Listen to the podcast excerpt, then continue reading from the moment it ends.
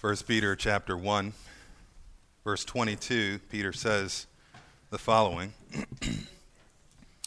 Having purified your souls by your obedience to the truth for a sincere brotherly love love one another earnestly from a pure heart.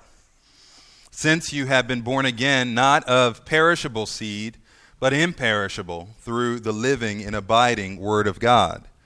For all flesh is like grass in all its glory like the flower of grass. The grass withers and the flower falls, but the word of the Lord remains forever. And this is the good news that was preached to you.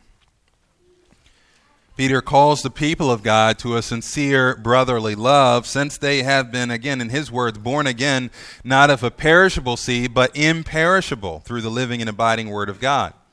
The fact that we have been born again, given the new birth, birth from an imperishable seed, a seed that will never perish, a seed that will never fade away, one that will never fail. The fact that we have been born again through that kind of seed in that way requires a new way of living.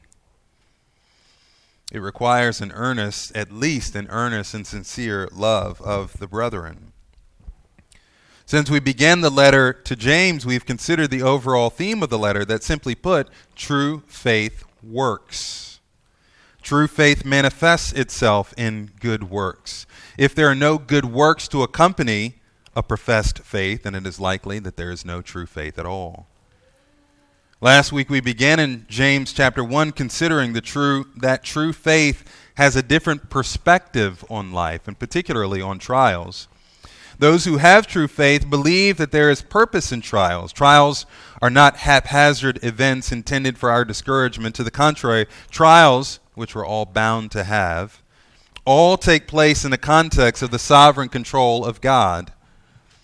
In fact, in accord with the mercy of God to us, our trials, the testing of our faith, leads to endurance, and endurance is what we need in order to have spiritual maturity.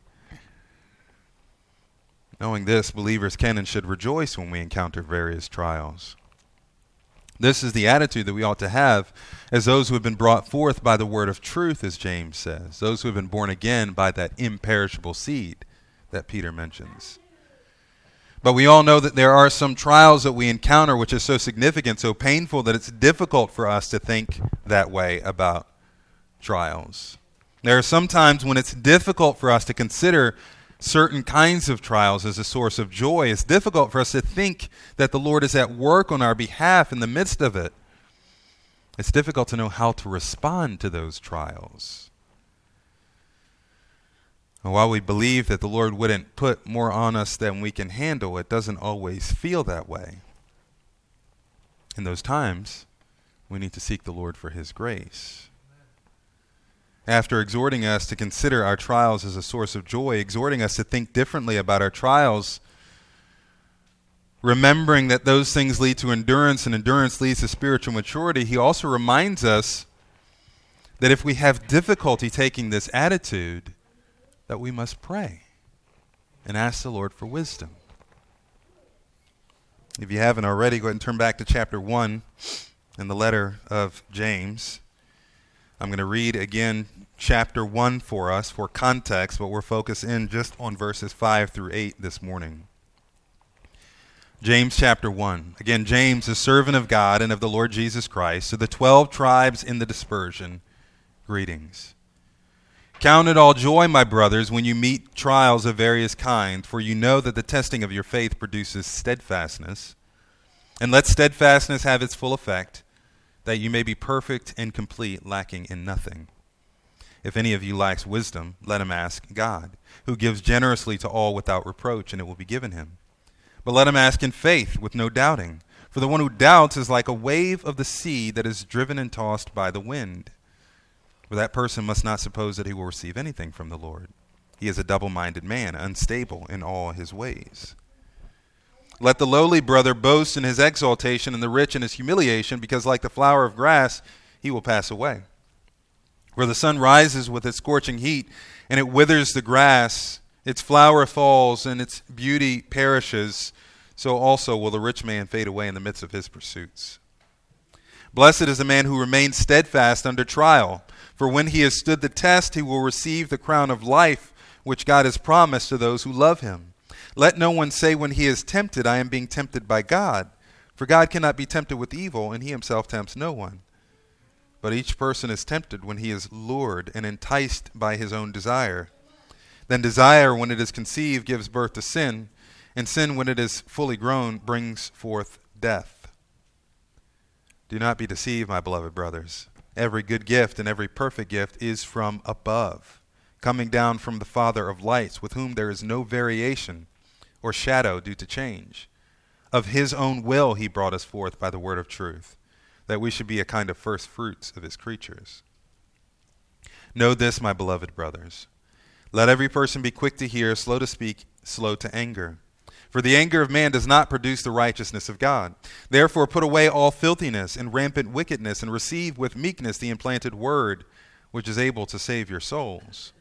But be doers of the word, and not hearers only, deceiving yourselves. For if anyone is a hearer of the word and not a doer, he is like a man who looks intently at his natural face in the mirror. For he looks at himself and goes away and at once forgets what he was like.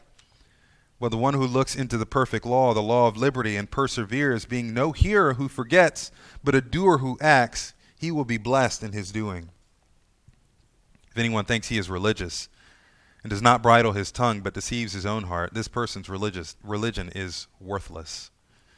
Religion that is pure and undefiled before God the Father is this to visit orphans and widows in their affliction, and to keep oneself unstained from the world.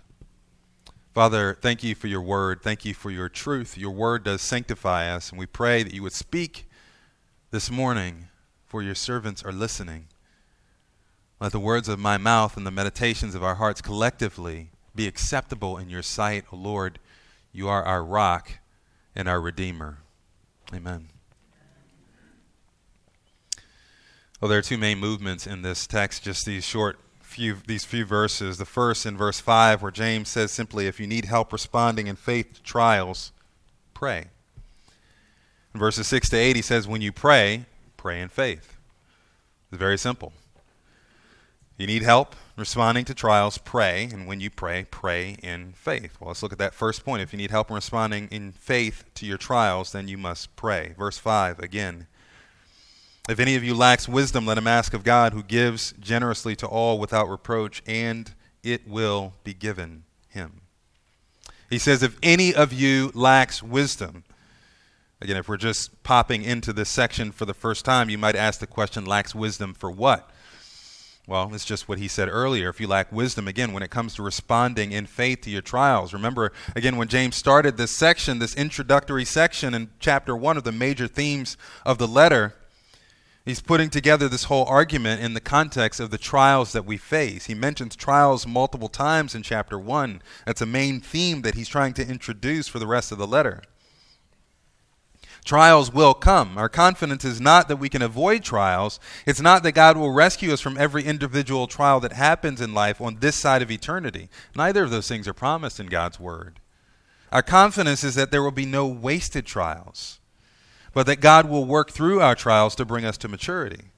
Again, the testing of our faith produces endurance, and endurance, so long as we let endurance have its perfect work in our lives, endurance will lead to spiritual maturity. We need endurance more than we need temporary escape. I made that point last week. We must learn to think differently about our trials in order to let endurance have its perfect work, in order to not fight against or disregard the character development that God is working in our lives through our trials. We need to think differently. We need to see our trials through the eyes of faith, but that's not always easy to do. So again, James says if any of you lack wisdom, seeing your trials through the eyes of faith and responding in faith, then pray. Now, of course, the fact that he says, if any of you lacks wisdom, suggests that it is possible to lack wisdom in how we respond in faith to trials. We often think that we have to fake some semblance of super spiritual Christianity when it comes to our trials. We go through hardship and someone asks us how we're doing, and what do we usually say? Good. Fine. I'm blessed. I mean, which of course that's true. but we don't feel that way. We may be crumbling on the inside, struggling, not really knowing how we're going to get through the difficulty that we face, but we put on a good face for others. We lack wisdom, but we don't want to let anyone know for fear that we will appear weak spiritually, unchristian like. As if to be a Christian means that we never struggle with our trials. Where that assumption came from, I don't know because it's not in Scripture. All of us will struggle in some way with our trials. That is why they're called trials, because it tests our faith. Remember the definition of the term endurance being able to bear up under intense weight or pressure. There is actual weight, actual pressure bearing down on us when we have trials. Our faith is being tested. No one should look at you funny or question you for feeling like your faith is being tested. Because that's just life. That's reality. Life is hard. And again, sometimes it's just difficult for us to figure out how to respond in trials, especially as that pressure builds, as that weight starts to weigh on us, and the heat from the fire is stoked. In those times, we need wisdom. We've talked about wisdom before. In biblical theology, wisdom is skill for living. It is skill for living in a world in which God is the sovereign ruler and judge. We all need that sort of skill. We need skill to live well before the Lord, and particularly as we face the various trials that James is referencing here, we need skill to know how to respond well to those things. Pursuing life wisely, exercising wisdom in all of life is akin to the description in Proverbs chapter 3, verses 5 and 8 that we had for our scripture reading earlier. Trust in the Lord with all your heart, and do not lean on your own understanding. In all your ways acknowledge him, and he will make your paths straight. Be not wise in your own eyes. Fear the Lord and turn away from evil. It will be healing to your flesh and refreshment to your bones. He says, Trust in the Lord with all your heart. Put your confidence solely in Him. Look to Him as a source of all that is good and right and true. See Him as a standard of what is good and right and true. Do not lean to your own understanding. Don't assume that you know better. Don't assume that you know what is right. Don't assume you can figure it out on your own.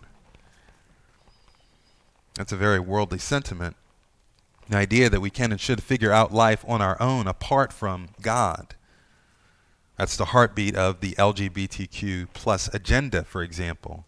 We can and should determine our own gender regardless of biology. Biology says one thing, and the world says, oh, well, we are all about science and not about faith, right? Science, science, science. Well, biology is is science driven and it's pretty clear that you have a male and you have a female and the only way for a species to continue on is if you have a male and a female it's not rocket science but it is science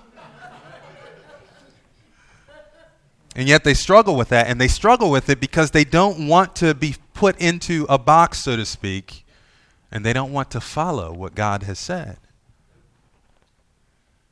they want to figure it out on their own. They want to do their own thing. And the reality is that figure it out on your own mentality is a nice sentiment, but it doesn't really work in real life. I mean, you can't tell a police officer as you're driving in a 50 miles per hour in a 25 mile per hour zone, you can't tell them that, hey, you know, I saw the speed limit, but I really felt like I should be driving 50 right now. I mean, you can't just tell a police officer that and expect not to have anything happen.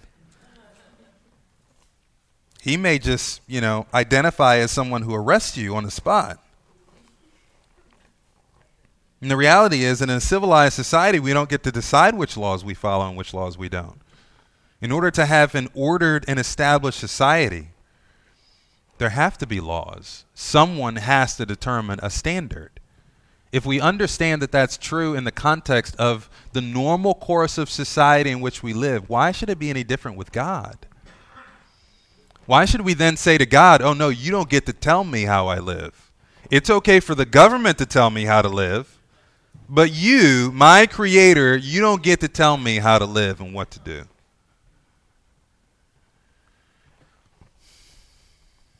James says there's only one lawgiver and judge. We live in his world. Therefore, we need wisdom. We need to trust in him and not lean to our own understanding. You want to walk in a way that is straight, in a way that is good and right and true. Well, trust in the Lord. That's the point of Proverbs 3. Don't be wise in your own eyes. Turn away from evil. There's refreshment, there's healing. Do you get that? That's biblical wisdom. It's turning to the Lord, it's walking in the fear of Him, it's acknowledging Him in all your ways. And we need that when we're going through difficulty and trials. I mean, how do you respond in faith when your relationship with someone is strained? There's conflict there. Maybe you try to reconcile, you try to respond to their rudeness with kindness, you try to respond to their irrationality with reason. You want to reconcile, but there doesn't seem to be a way forward. How do you respond in faith in that situation? Maybe you were the one who gave an offense. You've wounded someone else. You've seen the error of your ways. You try to seek forgiveness, but they don't want to hear it. How do you respond in faith in that situation? How do you respond in faith when your body has failed you? You're looking at a lengthy season of illness or even a terminal illness. How do you respond in faith when you're sick and tired of being sick and tired? For that matter, how do you respond in faith when you're caring for someone else for whom that is true? They are weak, they are sick, they're struggling to survive. You want to support them and care for them, but you don't always know how to. How do you respond in faith when your finances are not where they need to be. Perhaps you've lost your job or you're going to lose your job. You're not sure how it's going to work out going forward.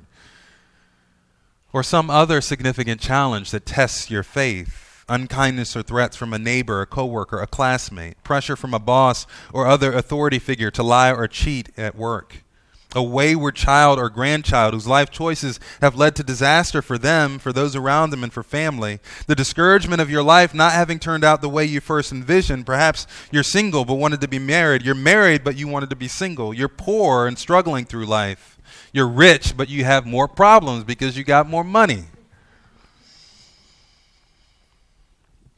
Maybe you're friendless. Maybe you have friends, but they're not faithful. They're not encouraging. They're not good to you. Let's not even begin to discuss the issues that Christians in the Ukraine whose homes and neighborhoods are being bombed, or other such countries, or Christians in China and various places in the Middle East who can't even meet openly for fear of persecution, fear of losing their lives as a result. How do you respond in faith to those kinds of situations? We need wisdom for that.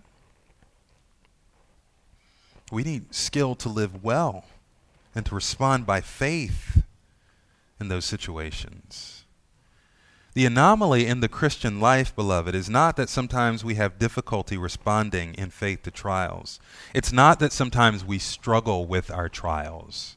The anomaly in the Christian life is when the Christian fails to admit that they're struggling with their trials. They fail to admit they're struggling in responding in faith, and they never ask for help. They never express their faith in God by acknowledging Him in all their ways. And they tend not to ask others for help either. They just sit and struggle. Again, they put on a good face on the outside, but that's not what's going on on the inside. Inside, they are depressed, brokenhearted, drifting away from the community of believers. We see this all the time. They drift away from their spiritual disciplines and ultimately from the very source of wisdom, the Lord Jesus Himself.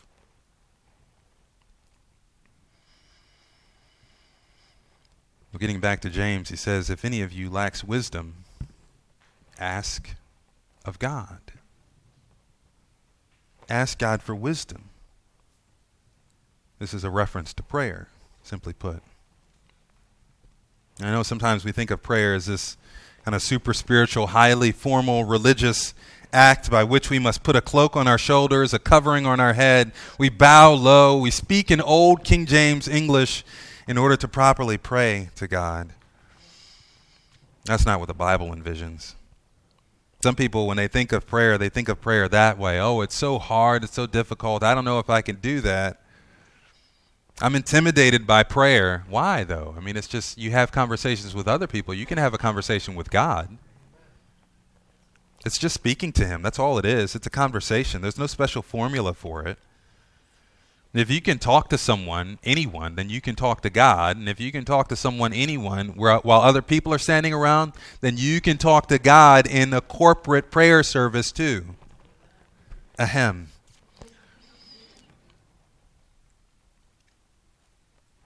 I mean, you can say in Jesus' name afterward, but you don't. You don't have to because the reality is that anyone who's a Christian is praying in Jesus' name. That's how we come to God. That's how we have a relationship with Him is through Jesus. You must be born again. You must have the forgiveness of Christ. You must have the life of Christ in you. You must have peace with God through our Lord Jesus Christ. Then you can have confidence that God hears your prayer. Because again, He is the one who gives us access to God. But when you think of prayer, that's what you should think. I'm simply speaking with God. Prayer is, in its essence, an act of faith. It's an act of faith by which you're trusting that there is actually someone there to hear you, that that someone is good, that someone is inclined to listen to you, that someone is able to help you. They're inclined to help you. They will hear, they are able to help, they are inclined to help, they will help you, and they will give you good things as a result. Prayer is an act of faith. Perhaps it's one of the most basic yet profound acts of our faith. I think that James uses the word ask intentionally here as we're thinking about what prayer is. We talked about the relationship between James's letter and Jesus' teaching, particularly in the Sermon on the Mount. Well, listen to Matthew chapter 7. Again, Matthew chapter 7, verse 7. Jesus says there, Ask, and it will be given to you.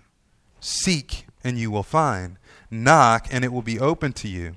For everyone who asks receives, and the one who seeks finds, and the one who knocks it will be open. Or which one of you, if his son asks him for bread, will give him a stone? Or if he asks for a fish, will he give him a serpent? If you then, who are evil, Jesus knew how to talk to people, right?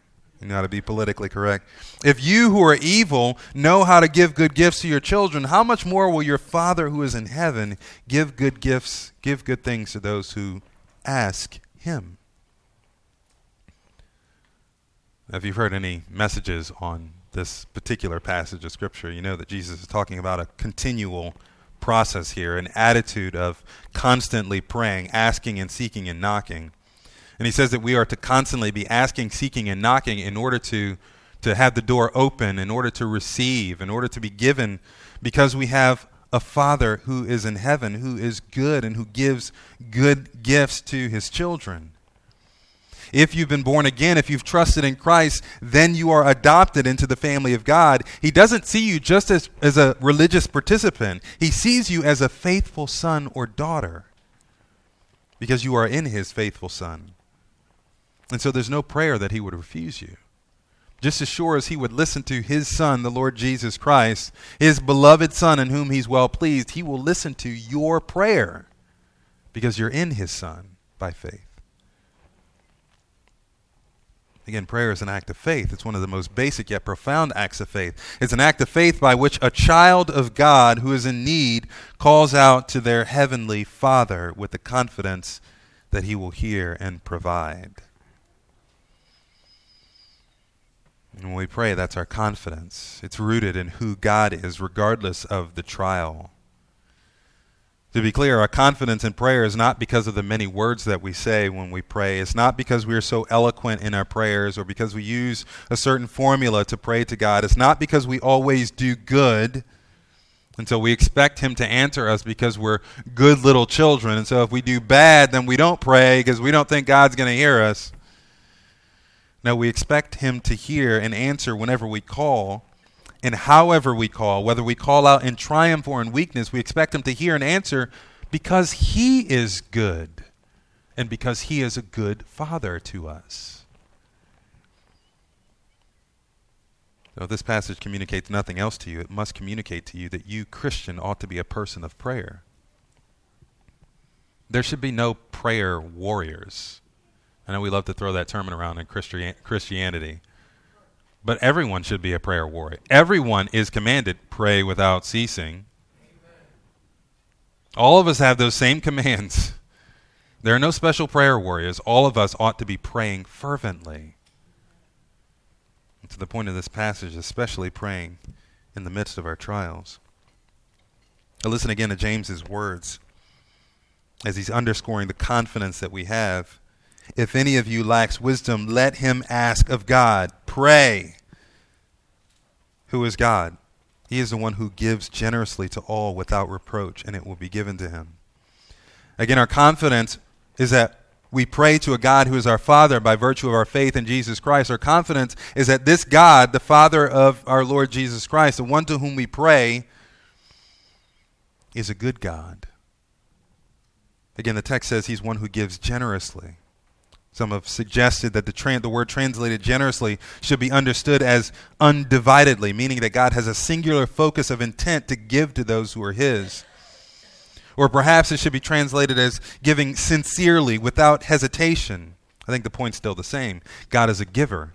He is given to meet our greatest need, the need for forgiveness in Christ. We sang earlier how deep the Father's love for us. He's met our greatest need by sending His Son Jesus to bleed and die for us.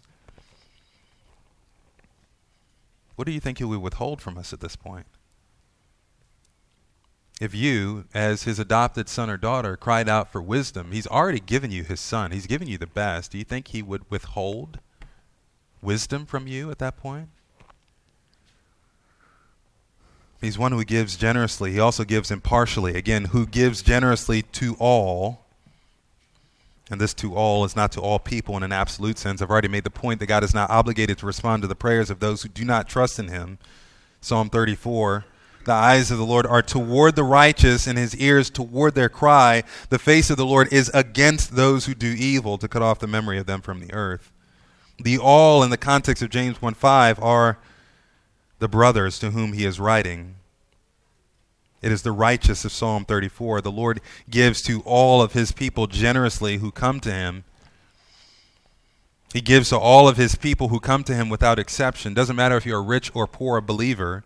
Doesn't matter if you're a short or tall believer, an African believer or an Australian believer. It doesn't matter if you speak English or French. Does it, all it matters is that you are a Christian.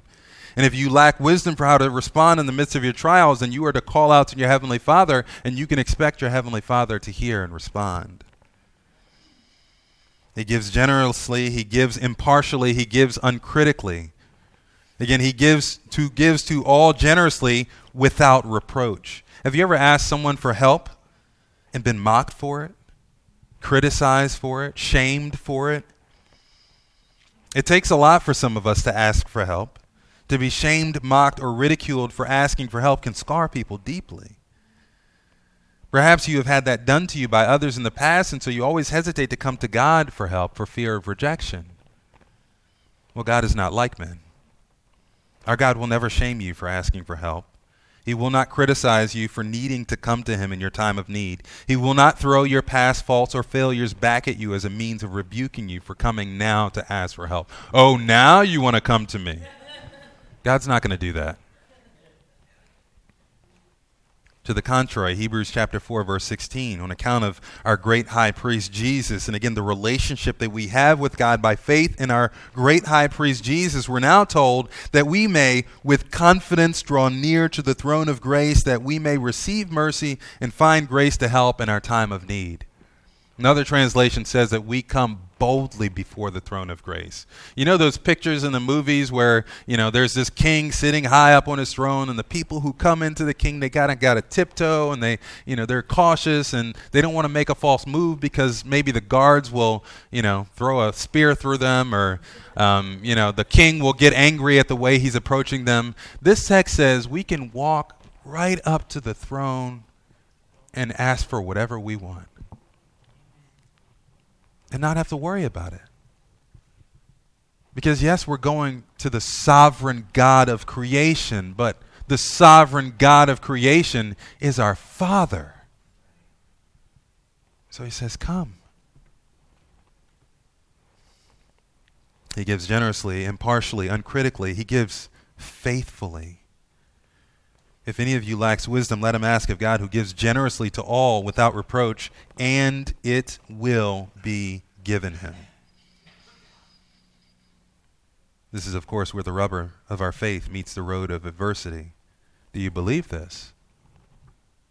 Do you believe that God is not only able but willing, and not only willing but promises you that He will give you wisdom to respond in faith? It will be given, is what the text says. Do you trust Him to do that? Wisdom will, not may, be given to you when you ask for it. If you believe that, then pray.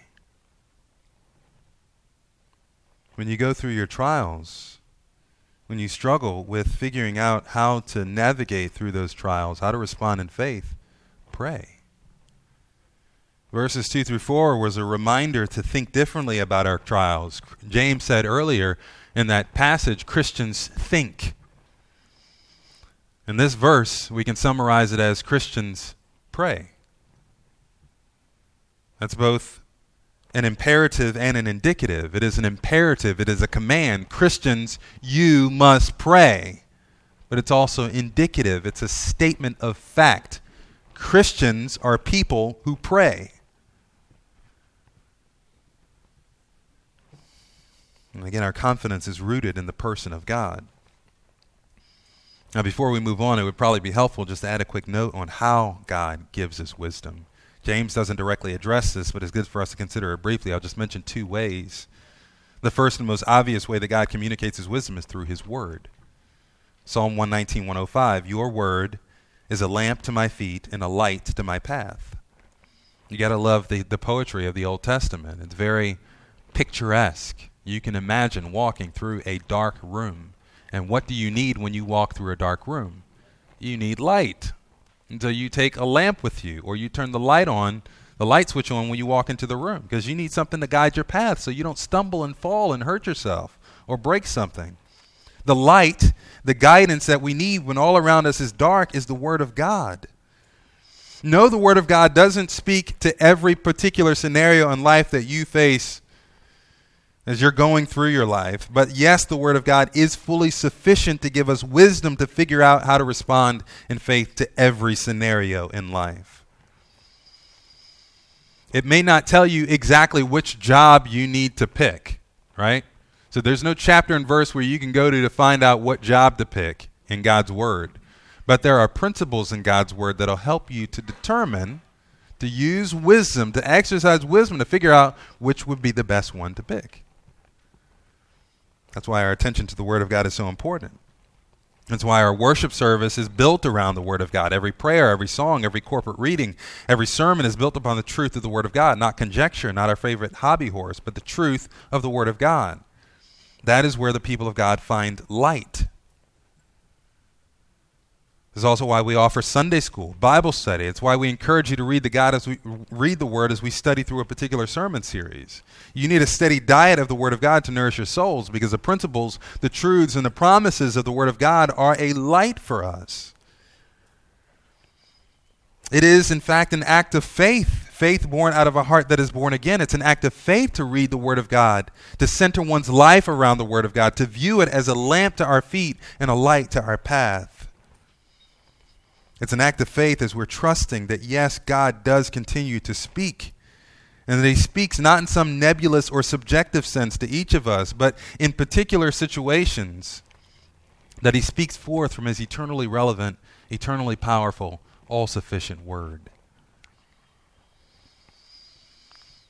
God speaks through His Word, but He also speaks through His people.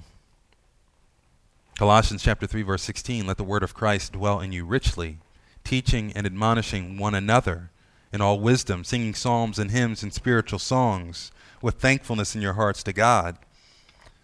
1 Thessalonians 5 14 and 15. We urge you, brothers, admonish the idle, encourage the faint hearted, help the weak, be patient with them all. See that no one repays evil for evil, but always seek to do good to one another and to everyone. People are always waiting to hear what the pastor has to say. People are always wanting for the pastor to correct some foolishness that's going on in the church. And obviously, it's the pastor's role to shepherd, right? According to Ephesians chapter 4, our primary means of shepherding is through our teaching of the flock. Those two other passages, the one in Colossians 3 and the one I read you from 1 Thessalonians 5, are directed to the congregation. You, congregation, you, individual members and members of one another, let the word of Christ dwell in you richly, teaching and admonishing one another in all wisdom. How do you know when you're obeying the command that the word of God should dwell with you richly? You know that you are obeying the command that the word of God must dwell with you richly when you are teaching and admonishing one another in all wisdom. And Paul urges the congregation in 1 Thessalonians 5 admonish the idle, those who are idle, those who are lazy. Encourage the faint hearted, those who are weak and struggling. Help the weak, be patient with them all. These are commands directed not to the pastors, but to the congregation. That is all of our responsibility to one another. The burden of passing along the wisdom of God to the people of God falls on the people of God. That means you and I must be so saturated with the Word of God that we are able to then teach, admonish, encourage, help with patience through our words and our counsel, and yes, even through our songs to help one another. Back to our text. Prayer, again, is an act of faith rooted in the reality of who God is, not in your circumstances. When James says, If any of you lacks wisdom, let him ask of God, he's not concerned with how dire your circumstances are. He's not concerned with how perplexing your circumstances are. He's not concerned with how immediate or far off your circumstances are. James's concern is that you pray to a God who is greater than all of those things. He is the God and Father of our Lord Jesus Christ. He is our Father. He is generous, impartial, uncritical, and faithful to answer our prayers when we call out to Him. To pray is an act of faith. That means to fail to pray, to the point of this passage, to fail to pray when you are in need of wisdom in response to your file, pr- trials. To fail to pray is an act of unbelief. James is going to talk about the need to trust God in the next few verses, verses 6 through 8. Again, he says not only in if you need help in responding to your trials, you need to pray, but also when you pray, pray in faith. We'll move through these a little bit quicker. Verses 6 through 8.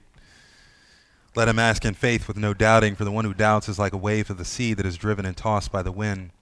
For that person must not suppose that he will receive anything from the Lord. He is a double minded man, unstable in all his ways. To pray is an act of faith. It is an act of faith in the God who is a giver of good things to those who are his. It is an act of faith to a God who is a father to his people. It is an act of faith to ask the one who is not only giving, but also impartial, uncritical, faithful in his giving to those who are his children. To fail to pray is really an insult to him. It's to disregard his honor, his character, his grace. It's to say, in effect, I don't believe you are who you say you are. That's what you're saying to God when you don't pray and ask for wisdom. I don't believe your commitment to me as a faithful father. Now, I don't think that any of us who are in the faith would actually say that, but that is, in effect, what we are communicating when we fail to pray. And James now addresses that, that issue of our doubt. Again, let him ask in faith with no doubting. It is possible for someone to pray without believing in the one to whom they are praying. And we know that's possible for an unbeliever. Unbelievers often call out in t- great times of need. They'll cry out, Oh God, if you hear me, oh God, if you're there, I promise I'll do this. I'll, I'll give more. I'll go to church. I'll read my Bible if you help me with this one thing. When they have never prayed a prayer in faith at any other time in their life. They throw this whopper out there and expect for God to automatically respond. And when he doesn't, what do they do? They get angry. Oh, God doesn't exist. Oh, God must be evil. Oh, God can't do anything to help me because he didn't answer my prayer when they never they, they don't have any relationship with him other than this random prayer that they throw out. And they expect it for God just to do whatever they want. God's not a genie in a bottle in that respect. He's a person. And just as we wouldn't just do what someone who randomly walks up to us on the street, we wouldn't just do anything they ask us, God is not less than that. He's not just going to do whatever any random person who has no relationship with them asks for him to do.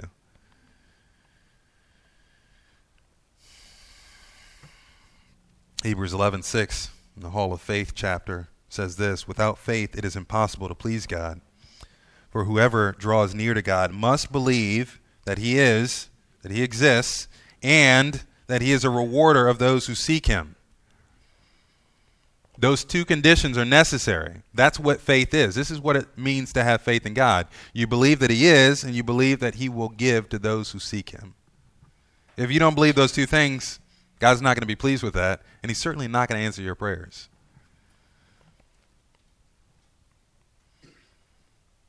Again, verse 6 Let him ask in faith with no doubting, for the one who doubts is like a wave of the sea that is driven and tossed by the wind. Remember what is being asked for here. What is being asked for in the context of this passage is wisdom to respond well, to respond in faith to trials. The one who doubts, then, is one who asks or prays, but who perhaps prays or asks doubting that God is able to provide wisdom. Or it may even be that they ask or pray for wisdom, but really don't want the wisdom that God has to give. They pray doubting the wisdom of God will be sufficient to guide them through the trial. Their confidence in God, the faithful one, is unstable, James says. And because their faith in the faithful one is unstable, their ability to find stability in anything is shaken. They won't have stability in any area of their life. If you're in the midst of a storm and you get off of you're you're on a boat in the midst of a storm and you get off the boat, the only stable place that you have, then you have no hope at all of surviving. James uses a number of analogies, and this is one of them. A number of analogies in the letter as a whole. And he says, The one who doubts is like a wave of the sea driven and tossed by the wind. So in that case, you're not even on a boat, you're just in the middle of the sea. You're, you are a part of the wave. You don't have the boat, you're just the wave being tossed about by the winds. When you fail to trust in God. He says that person is double minded, unstable in all their ways. Again, if you can't trust in God, the rock, the one through whom we have a new birth, the faithful one, the one who is a giver, the one who is impartial, the one who's uncritical of us when we come to a need, if you can't trust him, who can you trust? Where can you find peace? Where can you find help? Failing to trust God and His Word and His wisdom then leaves us open to all kinds of danger. That's part of the idea. I like this one quote. He says, So the doubter, not possessing an anchor for the soul, does not pray to God with a consistency and sincerity of purpose. Pray to the shifting winds of motive and desire. He wants wisdom from God one day and wisdom from the world the next. James says in verse 7 that person should not suppose that he'll receive anything from the Lord. And there's one important point to make here. James is not saying that if you ever doubt at all, under any circumstances, that God will not answer your prayers. If that were the case, I don't think any of us would have any of our prayers answered. What he has in mind here is more of a whole life attitude of doubt, a whole life attitude of waffling in your faith and trusting God one day and not trusting Him the next. One author said it this way James is probably thinking of a strong kind of doubting, a basic division within the believer that brings about wavering and inconsistent attitude toward God, and that attitude affects him in every way.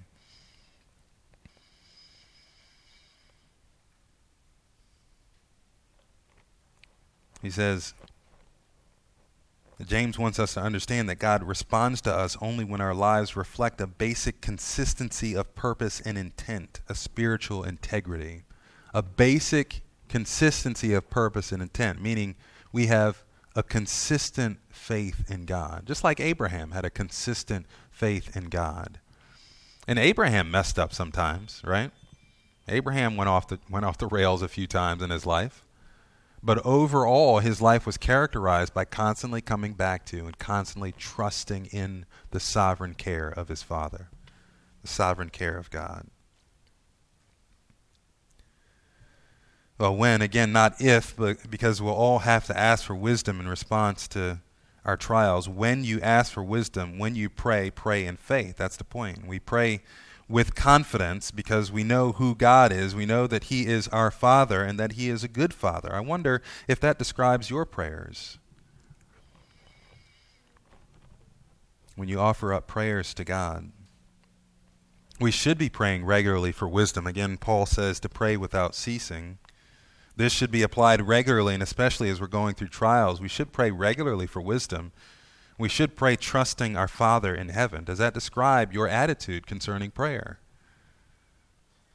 If not, then perhaps the first prayer ought to be, Lord, increase my faith. Before you ask for anything else, ask the Lord to help you to trust Him, to trust His word and His faithfulness. We all need endurance. Again, that's part of James's broader point. We need endurance, and endurance will help us to gain spiritual maturity. In order to get endurance, we have to go through trials. And in order to get endurance as we go through trials, we need help. We need wisdom from God, and so we must pray. We pray to God for wisdom to respond in faith to our trials. And when we must pray, we must pray trusting and remembering the one to whom we pray, that he is indeed good. I'll end with one final quote here. When we are in trial, we just want our circumstances fixed. But God says, Draw near to me and ask me to help you understand why this is happening and to give you perspective on what you're going through and to walk alongside you as the one who possesses all knowledge, eternal perspective, and perfect experience.